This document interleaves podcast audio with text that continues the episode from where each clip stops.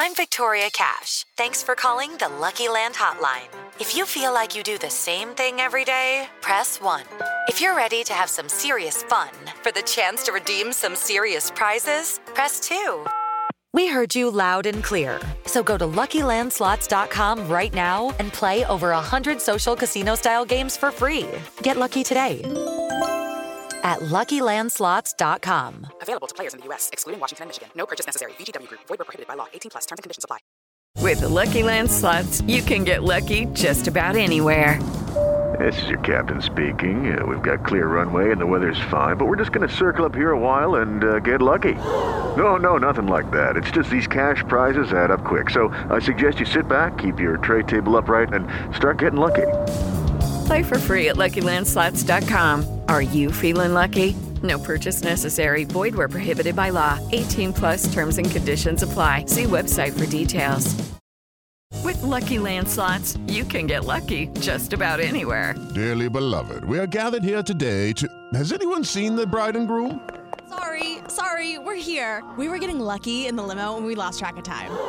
No, Lucky Land Casino, with cash prizes that add up quicker than a guest registry. In that case, I pronounce you lucky. Play for free at LuckyLandSlots.com. Daily bonuses are waiting. No purchase necessary. Void where prohibited by law. 18 plus. Terms and conditions apply. See website for details. Hello and welcome to the latest in the World Cup preview here on Celtic Down Under.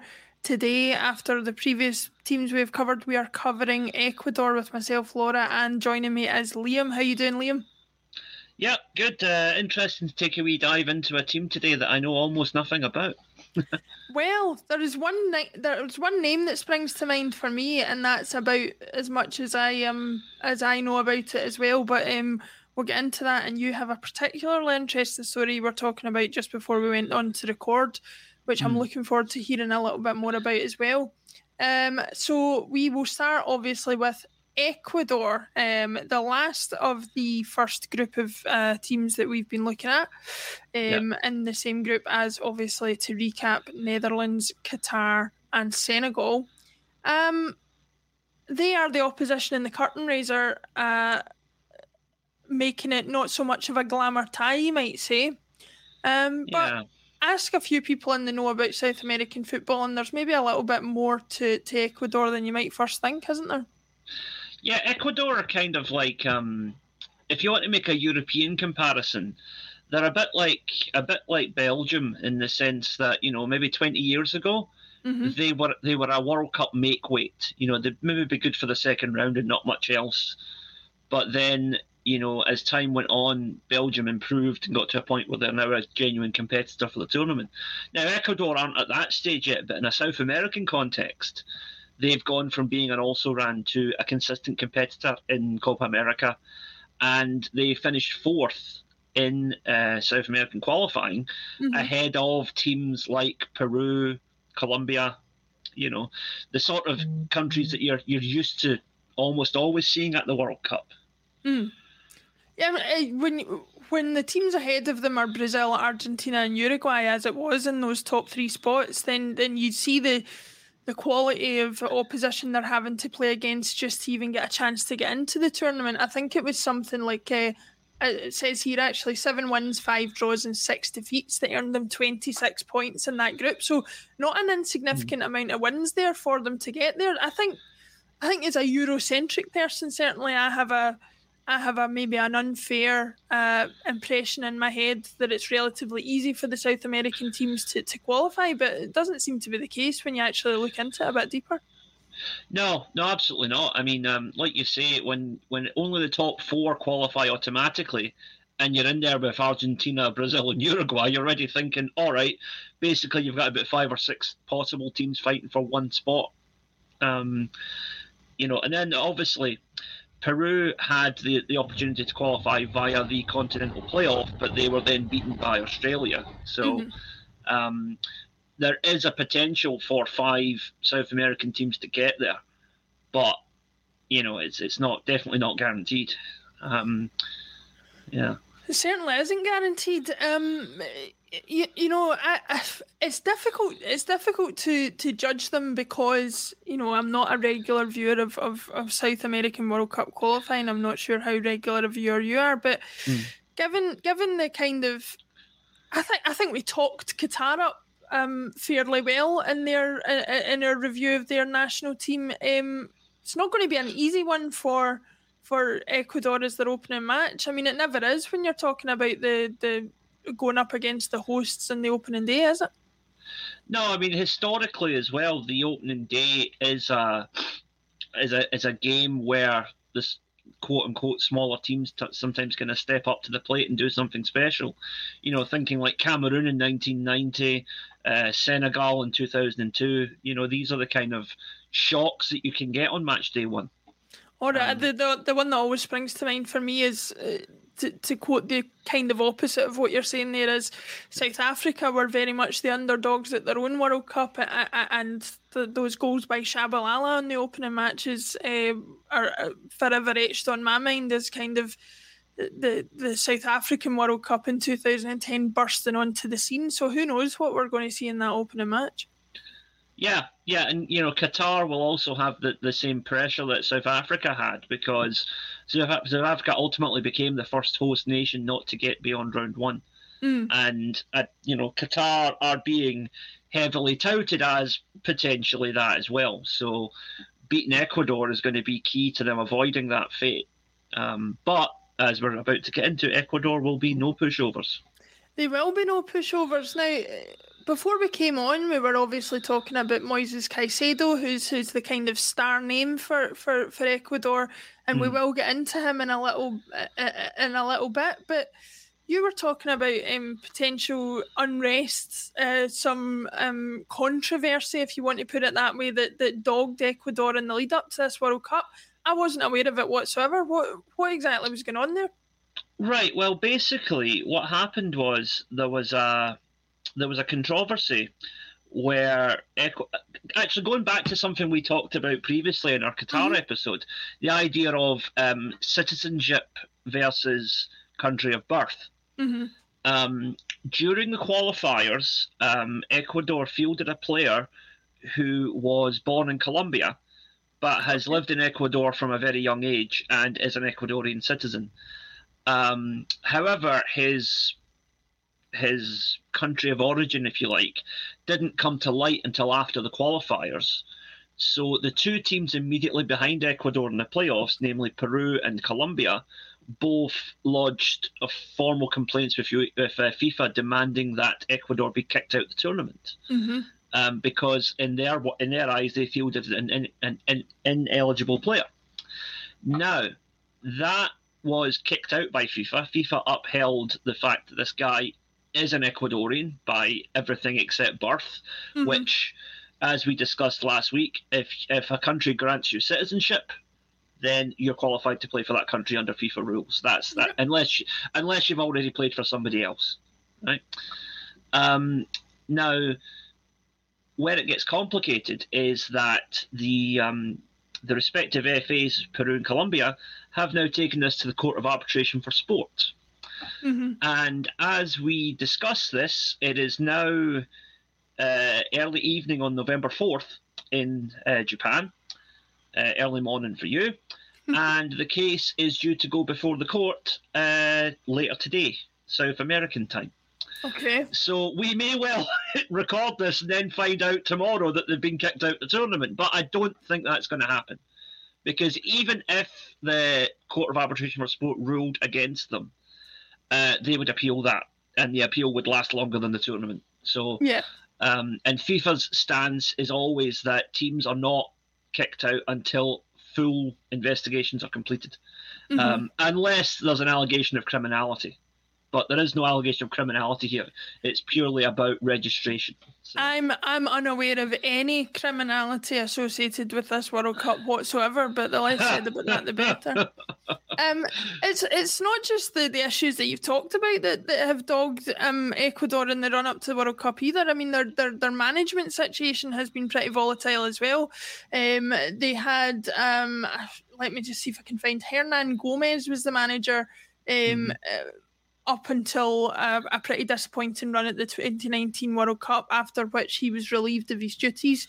Um, at which point, Giorgi uh, Célico took over for five friendlies in the autumn. And then a strange thing happened. Uh, son of the great Johan Cruyff, Jordi Cruyff, took charge of the team, um, but then left in July of 2020, having not taken charge of a single match, obviously because of COVID. So yeah. uh, I mean, it's an interesting one. I, I, don't, I don't know. Did Sam Allardyce ever take charge of England? That's the only other manager I can think who might have been manager without ever taking charge of a single match. But anyway, they are a bit more, um, a, bit more stable now with uh, Argentine Gustavo Alfaro taking the taking the reins. Um, and mm. it's it remains to be seen exactly what they what they offer going into the tournament. Do you think do you think that kind of upset, even though it is a little bit um a little bit of a while ago now, is that likely to affect them in any way? Do you think going into this tournament? Um, to be honest, probably not, because I think that that upset, like you say, it dates back to 2020 mm. when their qualification for the World Cup was still very much up in the air. And since then, the team have got their head down and got the job done. So clearly, this coach is taking them in the right direction. Mm. What would worry me, though, if I were Ecuadorian, is that if they go to this World Cup and then don't get beyond round one, which, let's face it, they are the rank outsiders to do so from this yeah. group, um, that you might have uh, just the reflex of sacking the manager because we didn't get through round one. Yeah. And that would be a shame because what this coach is doing with Ecuador at the moment is pretty special. So he should not be judged on a World Cup where they are in as as tough a group as could be. Um, you know, the Asian champions, the African champions, and one of the tournament favourites all in the mm-hmm. same group with them. You know, it really is. It's it's it's a it's a tough group for them. Um, I mean, ordinarily you wouldn't fear facing Qatar, but facing Qatar in their own country, um, with their own fans, when you know that this is a tournament they've spent decades preparing for, um, it's going to be uh, it's going to be a hard task for them to get anything out of that first game. And the problem is with as we said before, World Cup groups being what they are, if Ecuador don't take at least a point from that first game, mm-hmm. they then go into the second game saying, "Oh no, lose this and we're out." You know. Yeah, yeah. Um, so yeah, it's a tough one. It's definitely it, a tough one. It, before we go on to talk about the individuals that might have an impact, I'm just looking through some of the results here. I mean, they they they're not um they're not exactly pushovers like we've said already. They they they beat uh, Uruguay 4 2 at home. They went away to Bolivia, which we all know is a difficult place to go because of altitude, if nothing else. Um, mm. uh, and got a 3 2 win there, and then had a 6 1 trouncing of Colombia, um, which was Colombia's heaviest defeat since 1977, according to the records that I'm looking at there. Um, you know, a, a team that a, a, team that you might on on the on the surface think are going to definitely be also runs here, but they're not without pedigree when you look at results like that. No, and um, you know, more recently I saw them play out a goalless draw with Japan, mm-hmm. but it was that game was played, I believe, in Germany. So Japan's team had pretty much all of their European stars, including you know a couple from Celtic, mm-hmm. um, and Ecuador were probably the better team in that game. Um, mm-hmm. It could have gone either way, but Ecuador looked good. They definitely looked better than I was expecting of them because I hadn't seen them going, going into that game. And uh, Japan didn't play badly, but Ecuador played very well and matched them. And if they can match a team like Japan, then you would then say, well, surely then they've got a good chance of matching the likes of Qatar and Senegal, mm-hmm. um, if not Holland, you know. Yeah, I mean, the, they, they've got pedigree at the World Cup. We all know that it took a David Beckham free kick. Uh, uh, I think it was France '98 to to knock them out in the round of 16. Um, but you're talking about you know over 20 years ago now where where that happened. So you know how much um, how much bearing that has on current day is, is remains to be seen. But uh, speaking of present day. Um, the name that's on everybody's lips from an Ecuadorian point of view is Moises Caicedo. Um, plays for mm. Brighton and Hove Albion at the moment. made his um, debut for his national team back in 2020. Still relatively young, um, so obviously his first taste of a tournament of this scope on the national stage. Um, I've liked what I've seen of him. How much of an impact do you think he can have, or do you think he will be asked to do a role that means that he can't have that much of an offensive impact in these games? Well, it really depends on what the players in front of him are able to accomplish. Because if you if you watch the way he plays for Brighton, um, he's very much like the, for want of a, a better phrase, the box to box midfielder. One Mhm. minute he's on the edge of his own penalty area, next minute he's taking a shot from the opposite penalty area.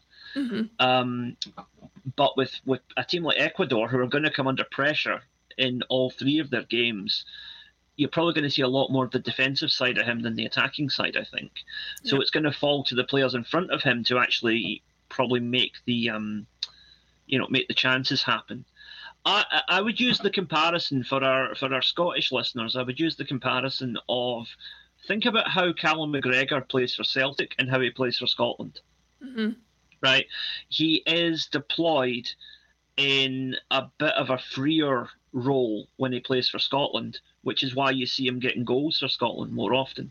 Yeah. Whereas at Celtic, he is the anchor man that allows the more creative players in front of him to do the the kind of the flair stuff. So I think it will be the same with with uh, with this guy in the Ecuador midfield. I think he's going to be sitting a bit deeper than than you might see him at Brighton. It'll be interesting to see, that's for sure. I mean, um, I don't know about you, Liam, but I think we've done well enough filling 15 minutes with with our knowledge of Ecuador. Um, I, I would think just add, there's one more player I would say you should look out for. Go for it. Um, every, every, every team has a kind of cult hero, right? Not necessarily the best player on the team, but the one that all the fans love. okay, And there's there's a guy who plays for Ecuador called Angel Mena, okay. And he is a 34 year old winger. Um, plays for uh, Club Leon in uh, Mexico, and he is one of those guys who, again, to make a Celtic comparison, a bit like Joe Hart in the sense that he's an old head who everybody in the dressing room looks up to Mhm. and who leads by example on the pitch. Um, but he may be reduced to a bit part player in the tournament because because of his age and because of the, the conditions that there's going to be in Qatar. But then again, if anybody's equipped to handle heat and humidity, it's probably Ecuadorians. So, um, uh, yeah, he, you know, uh, he is one to look out for. Are we, you know, not a star player, but uh, Angel Mena, one to watch. The, these wee nuggets are, are what, what what we're here for. Uh, just so that hopefully when when when he does do something of note uh, during those three group games, we can turn around and say, or or Liam can turn around uh, and say at least that he he knew better. So uh, it'll, be, it'll, it'll be interesting to be seen. We'll close we'll close this particular review out the way we always do, Liam. Um, hmm bearing in mind everything you've said about the rest of the group, what are Ecuador's chances here of getting? I, I mean, I presume you don't think they're going to they're going to threaten the trophy in any way, but No. h- how do you think they're going to get on in terms of maybe getting out of the group? Uh, realistically, I don't think they will. It's a shame because they're a decent team, but I just think they're up against the hosts who are going to be under a great deal of pressure to get at least out of the group. hmm They're up against, in my opinion, one of the best teams at the tournament in the Netherlands, and Senegal, who on their day can give anybody a game.